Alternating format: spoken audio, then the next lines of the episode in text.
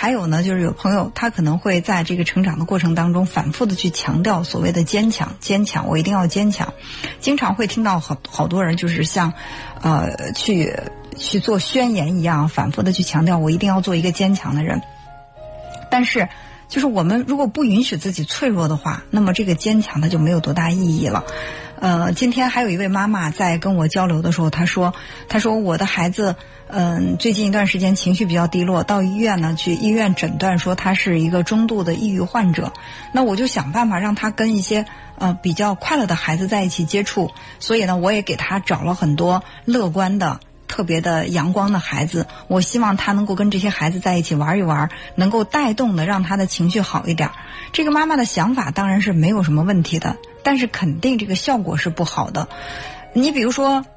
我是一个身患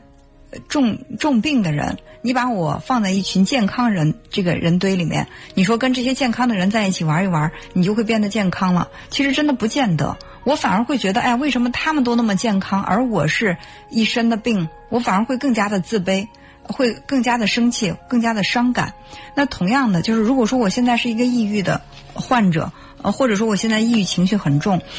家长的想法是我赶快把他放在这个乐观的人人群当中，让他去感受对方的这种快乐，也变得快乐。但是往往呢，孩子在这种衬托之下，会觉得更加的落寞，会觉得别人都那么快乐，为什么我活得这么的悲伤？他反而会更加的自责。那么自责过后呢，就是更大的思想压力。他回来之后可能会更加的封闭自己。那我跟这个妈妈讲这个道理，妈妈说：“哎，真的是这样的啊，就是。”